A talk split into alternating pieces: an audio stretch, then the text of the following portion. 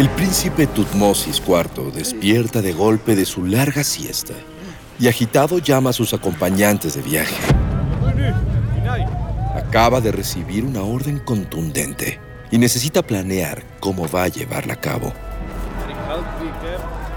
Será necesaria una fuerza de trabajo inmensa y varios años de labor para lograrlo.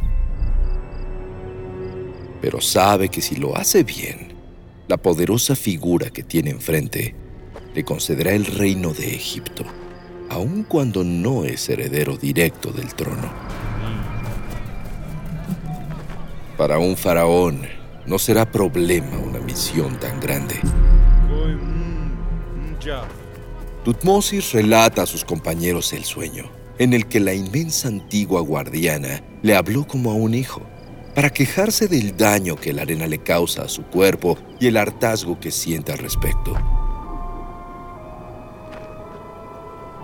Los jóvenes no pueden evitar sentir un poco de terror al imaginar esta estruendosa voz de divinidad que Tutmosis ha escuchado con tanta atención pero saben que la orden debe cumplirse. Frente a ellos, la gran figura de piedra caliza que descansa a pocos metros parece mirarlos a los ojos y lo único que refleja es poder.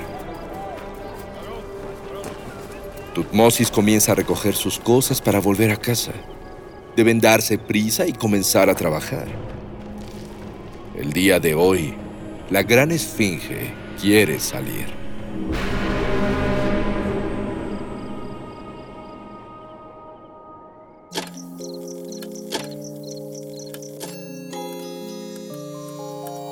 Cuando la oscuridad es interrumpida por tres campanadas, la intersección del día y la noche se transforma en un umbral listo para ser cruzado. Cierra los ojos, abre la mente. Sé bienvenido a Sapiens Arcana.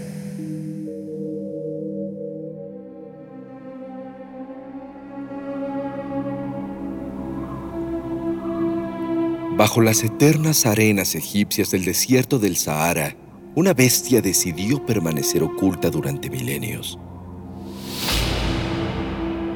Como agazapada, esperando paciente a su presa, la imponente gran esfinge de Giza se ha apartado de la vista humana durante varias etapas de su larga existencia, a veces únicamente asomando la cabeza entre las dunas, y en otras ocasiones surgiendo de cuerpo completo con su majestuosa presencia, enmarcada al fondo con las pirámides de la gran necrópolis. Así, la Esfinge ha observado silenciosamente el surgimiento y caída de imperios enteros, guerras, desastres y renacimientos. Situada en el plató de Giza, a la orilla oeste del río Nilo, es una de las esculturas monumentales más impresionantes de todos los tiempos. La más antigua de su tipo y también una de las más enigmáticas de la historia, ya que aun cuando parece ser una sencilla obra de arte antiguo, en realidad se sabe muy poco sobre ella. Docenas de fascinantes estudios han creado grandes e interesantes controversias. Algunos juegan con la idea de que es mucho más antigua de lo que jamás imaginamos que tal vez su historia esconde verdades profundas sobre civilizaciones que no conocimos y que en su interior podría existir algo más que solo piedra caliza, silencio y oscuridad. Implacable y poderosa, la gran esfinge se conoce localmente como Abu el-Hol, padre del terror.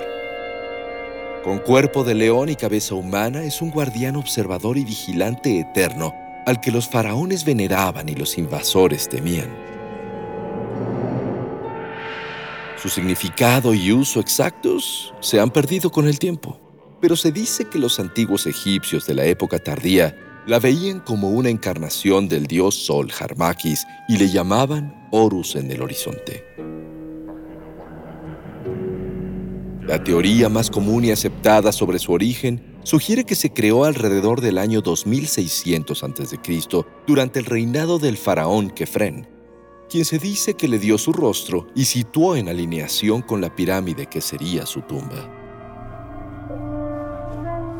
Según cálculos de investigadores, habría tomado tres años a más de 100 escultores para tallar la gran esfinge, aunque no se sabe realmente cuántas personas trabajaron en ella ni por cuánto tiempo. Y la esfinge nunca lo ha querido revelar. La figura de una esfinge era representación de la fuerza y sabiduría del rey, razón por la cual el cuerpo era de un poderoso león, mientras que la cabeza, o a veces solamente la cara, era una copia fiel de la del monarca. Numerosas esfinges y estatuas reales denominadas imágenes vivientes fueron creadas en varios puntos de Egipto, aunque el gran tamaño de la monumental Abu el Hol las opacó a todas. Esculpida sobre un inmenso bloque de piedra caliza, se levanta a 20 metros sobre el suelo y su cuerpo de león se extiende a 73 metros y medio de longitud, con su gran cola enroscada alrededor de la parte trasera. Aun cuando ha sido restaurada en varias ocasiones, en la actualidad se encuentra visiblemente desgastada con una degradación que avanza sin parar. Pero aún así, se pueden distinguir residuos de los vivos colores que la adornaban. Rojo brillante en la piel con amarillo y azul en las rayas del tocado. Su mirada domina todo el horizonte y en algunos casos se dice que ha provocado miedo. Su presencia es imponente no es casualidad que los egipcios no la consideraran como una mera representación tallada de una esfinge, sino que en realidad esta gran figura era y sigue siendo la esfinge misma, cuya vida de piedra late con el pulso de la tierra. La Esfinge ha permitido que muchos la estudien durante milenios e incontables historiadores, científicos y filósofos antiguos la han mencionado en sus escritos. Sin embargo, curiosamente, hoy en día es uno de los monumentos menos explorados, ya que las autoridades egipcias, por alguna razón, la mantienen protegida de forma hermética. Acercarse a la Esfinge requiere de múltiples y costosos permisos, y obtenerlos no es fácil para investigadores externos. Su interior es un verdadero enigma, ya que muchos han tratado de encontrar aperturas o pasadizos, cámaras ocultas o tal vez tesoros dentro de ella, dañando el interior y el exterior en varias ocasiones. Tal vez sea por ello que aun cuando la Esfinge gustaba de mantenerse como el centro de atención de la antigua Giza, en algún momento de los últimos milenios se dejó devorar por las arenas del desierto, ocultando su cuerpo completo y con ello protegiéndose de profanadores y cazadores de tesoros. Así durante siglos solamente dejó ver su cabeza, que era lo único que sobresalía del enterramiento tal vez para mantener a todo atrevido y respetuoso más cerca de su inmensa boca. Es así como numerosos dibujos históricos la representan sepultada hasta el cuello, desgastada y con la nariz destruida. Un daño importante y característico que hasta hoy no se sabe cómo ni por qué sucedió. Muchos se lo atribuyen erróneamente a un ataque con cañones disparados por las tropas del emperador francés Napoleón Bonaparte, pero existen varios dibujos de épocas anteriores que ya la muestran sin nariz, mucho antes de la era napoleónica. El daño se le ha atribuido también a ataques iconoclastas de distintos orígenes, pero nada se sabe con seguridad, excepto que la nariz fue separada manualmente y con toda intención. Hasta el día de hoy nadie sabe la verdad sobre ese tema, y la gran esfinge, por alguna razón, ha decidido guardarse esa parte de la historia. Pero como en tiempos de Tutmosis IV, un día Abu el Hol se aburrió y decidió que ya era tiempo de salir. En el año 1817, el italiano Giovanni Battista Caviglia dirigió la primera excavación moderna de la escultura y con gran esfuerzo se logró descubrir parte del cuerpo enterrado. Más tarde se destaparon las largas patas delanteras y una gran estela grabada que mandó instalar el antiguo príncipe en el siglo XIV a.C. En esta, llamada la Estela del Sueño, se narra lo que el joven Tutmosis soñó durante la siesta, cuando la esfinge le ordenó retirar la arena que le estaba molestando tanto. A partir del siglo XIX, mientras los trabajos avanzaban durante décadas para hacerla resurgir de entre las arenas, la esfinge poco a poco se estableció nuevamente como dueña y señora de Giza, guardiana eterna de las grandes pirámides y símbolo mundial de Egipto. Con el tiempo recibió una serie de muy importantes trabajos de restauración y protección que continúan hasta el día de hoy. Pero los estudios a su alrededor se restablecieron y multiplicaron durante el siglo XX, aunque la gran secrecía y hermetismo con la que se le protege han evitado que se publique más que la información básica. Después de todo, según los expertos, cuando se trata de la Esfinge, hablamos de solo un monumento. No hay ningún secreto oculto. ¿O sí?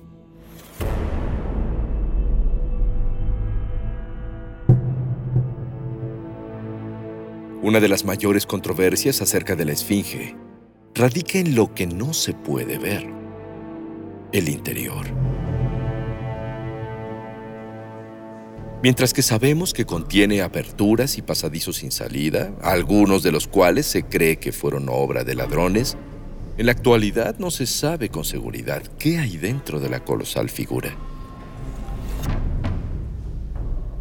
Hay quienes han propuesto que contiene cámaras funerarias, pasadizos que comunican con túneles que llevan a cámaras secretas, e incluso un sistema que comunica con las pirámides y alguno que otro recinto desconocido.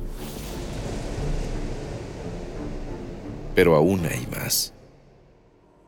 En el año 2017, un periódico británico publicó declaraciones de los historiadores Malcolm Houghton y Jerry Cannon sobre la existencia de un laberinto de túneles que comunican con una metrópoli subterránea completa.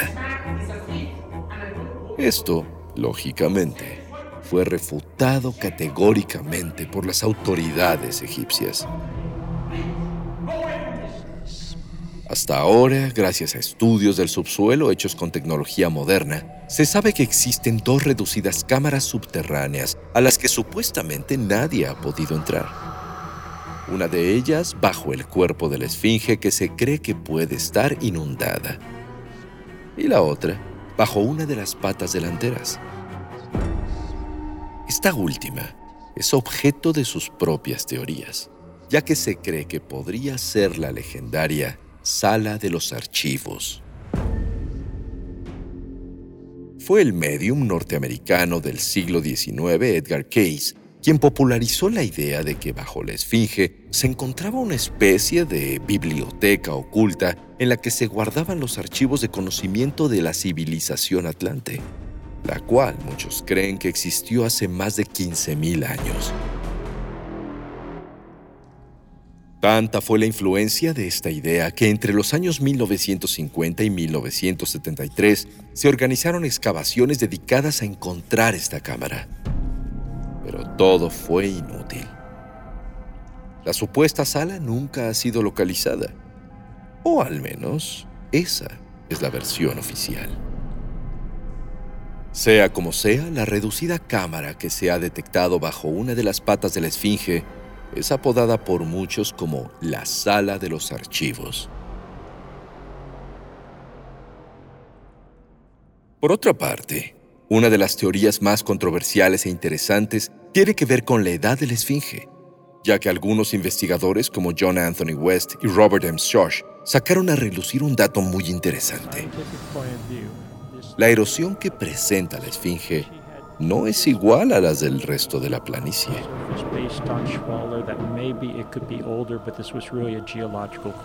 Sus grietas y surcos verticales y rocas redondeadas fueron hechas por lluvia torrencial. Esto sugiere que la Esfinge pudo haber sido creada antes de que el Sahara se convirtiera en un desierto. Estamos hablando de casi 8.000 años antes de Cristo, o después de la última glaciación, hace más de 12.000 años. De ser así, la gran esfinge de Giza es mucho más antigua de lo que se ha creído siempre. Y ya estaba ahí en tiempos de Keops y Kefren, tal vez esculpida por una civilización de la que no sabemos nada. La mayoría de los egiptólogos rechazan con pasión esta teoría, pero no hay que exaltarse. Es solo eso, una teoría. La gran esfinge es orgullosa y podría estar ocultando su verdadera edad a propósito. E incluso también su rostro original, ya que otra hipótesis sostiene que en realidad tenía una cabeza de león pero esta fue modificada por los faraones, tal vez para mostrar que tenían un acercamiento a la divinidad. La cabeza es de un material distinto al resto de la esfinge. Ha recibido mayor daño y no está en proporción con el tamaño del cuerpo. Así que tal vez no sea una idea tan descabellada. ¿Será que el gran tocado podría haber sido esculpido a partir de la melena de un león? Año con año, nuevos e interesantes enigmas aparecen alrededor de este inmenso ser de piedra. La erosión y el desgaste no parecen importarle, y permanece observando al mundo libre de arena, pero aún enterrada en el misterio. No es algo malo, así le gusta estar. Es posible que haya vivido más de 10.000 años, o tal vez un poco menos. Pero lo que sí es un hecho es que el padre del terror no parece tener prisa por revelarnos sus secretos. Y si algún día lo hace, será bajo sus propios términos y cuando se le antoje.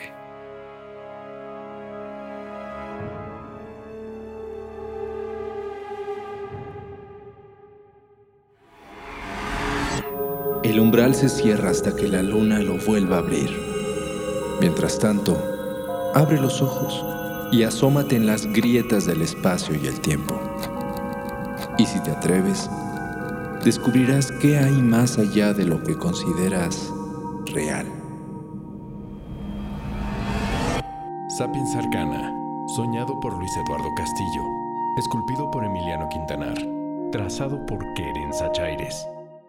Judy was boring. Hello. Then Judy discovered ChumbaCasino.com. It's my little escape. Now Judy's the life of the party. Oh, baby, Mama's bringing home the bacon. Whoa, take it easy, Judy. The Chumba life is for everybody. So go to ChumbaCasino.com and play over 100 casino style games. Join today and play for free for your chance to redeem some serious prizes.